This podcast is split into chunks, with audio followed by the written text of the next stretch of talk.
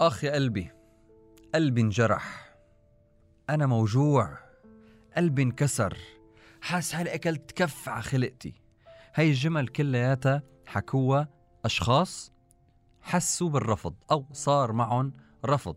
عملت دراسة بأحد الجامعات بكاليفورنيا لبعض الأشخاص اللي صاروا ومرقوا ب بحالة رفض إذا فينا نقول وطلع معهم هدول الجمل. قالوا لهم كيف حاسين؟ شو حاسين؟ فقالوا لهم هي الجمل أنا قلبي موجوع آه، قلبي انكسر أكلت كف على خلقتي. فركزوا هيك ببعض الكلمات واكتشفوا أنه أغلب الناس عم تحكي بجمل تعاني من الألم الجسدي. يعني حسوا بالرفض بس وجعهم ووجع جسدي يعني وصفهم وصف جسدي. فاستغربوا قالوا والله لازم نعمل دراسة عن الموضوع لازم نعمل تجربة لنشوف شو شو القصة ليش الكل عم يحكي وصف جسدي مع أنه هو رفض. فراحوا جابوا شخص قالوا له بدنا نعمل عليك تجربة صغيرة. قال لهم أوكي. حطوه بطبق محوري وعملوا معه تجربة افتراضية. يعني هي افتراضيا التجربة عم بتصير. أنه مجموعة أشخاص عم يرموا الكرة لبعض وهو من ضمنهم. ولكن عملوا برمجة لهالأشخاص أنه ما يرموا له الكرة. يعني يتركوه معزول. يعني حسسوه بشعور الرفض إنه هو مرفوض من قبل هالمجموعة. فصاروا يزت الكرة لبعض وبطلوا يزتوا له. فاكتشفوا وهن عم يشوفوا الدماغ بالطبق المحوري أنه بعض المناطق المسؤولة عن الألم الجسدي صار فيها نشاط. فاكتشفوا أنه عن جد هو ألم ألم جسدي. حتى أنه الدماغ فسرها لشعور الرفض ألم جسدي. لما قريت هالدراسه أنا انجنيت لأنه صارت معي من فترة. والله. من شي شهرين تقريبا آه، رحت لعبت مع مجموعة من الأصحاب. مش أصحاب مجموعة من الاشخاص ما بعرفهم أنا ابدا نهائيا. عم يلعبوا كرة قدم كان أصلا لاعب. فرحت لعبت معهم أنا. هن كلهم من جنسية واحدة. غير جنسيتي وبيحكوا لغة غير لغتي تماما. فعم يحكوا بين بعضهم بلغتهم اللي أنا ما بفهمها بغض النظر شو هي وعم بلعب معهم كرة. كل ما أرفع إيدي يعطوني باس ما حدا يعطيني. ما حدا ما حدا يعطيني غير بالمناسبات السعيدة. هن حافظين بعض وبيعرفوا بعض وخلص تاركيني أنا إنه زيادة عدد مثل ما بيقولوا. قسما بالله بس خلصت المباراة قلبي وجعني.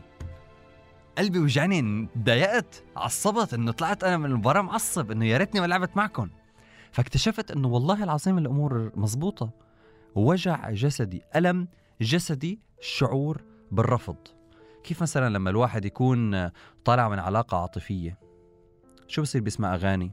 مثل ما بيقول مروان خوري قلبي انجرح ما عاد في شي جرحه صاير حجر حطيت قلبك مطرحه شوفوا الوصف اللي وصفه مروان خوري.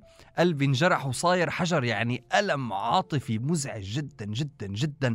وصل إنه القلب صار حجر. هو فعليا الدماغ فسره إنه صار حجر. عملوا تجربة على بعض الأشخاص اللي طلعوا من علاقات عاطفية وفرجوهم صورة إذا فينا نقول بالمصطلح الجديد اللي هو الإكس. اكتشفوا إنه المناطق اللي فيها وجع جسدي بالدماغ جنت. جنت. صار فيها نشاط غير طبيعي.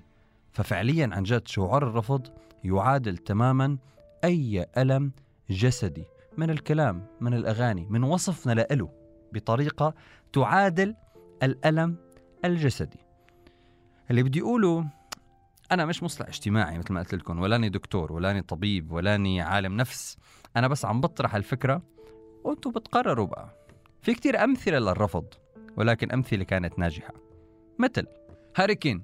هاري كين هو أحد أهم لاعبي توتنهام حاليا. نادي بإنجلترا اسمه توتنهام. كان قبل ما يروح على توتنهام يلعب بنادي اسمه أرسنال هو صغير أرسنال ما عجبهم بالمرة رفضوه. رفضوه رسميا.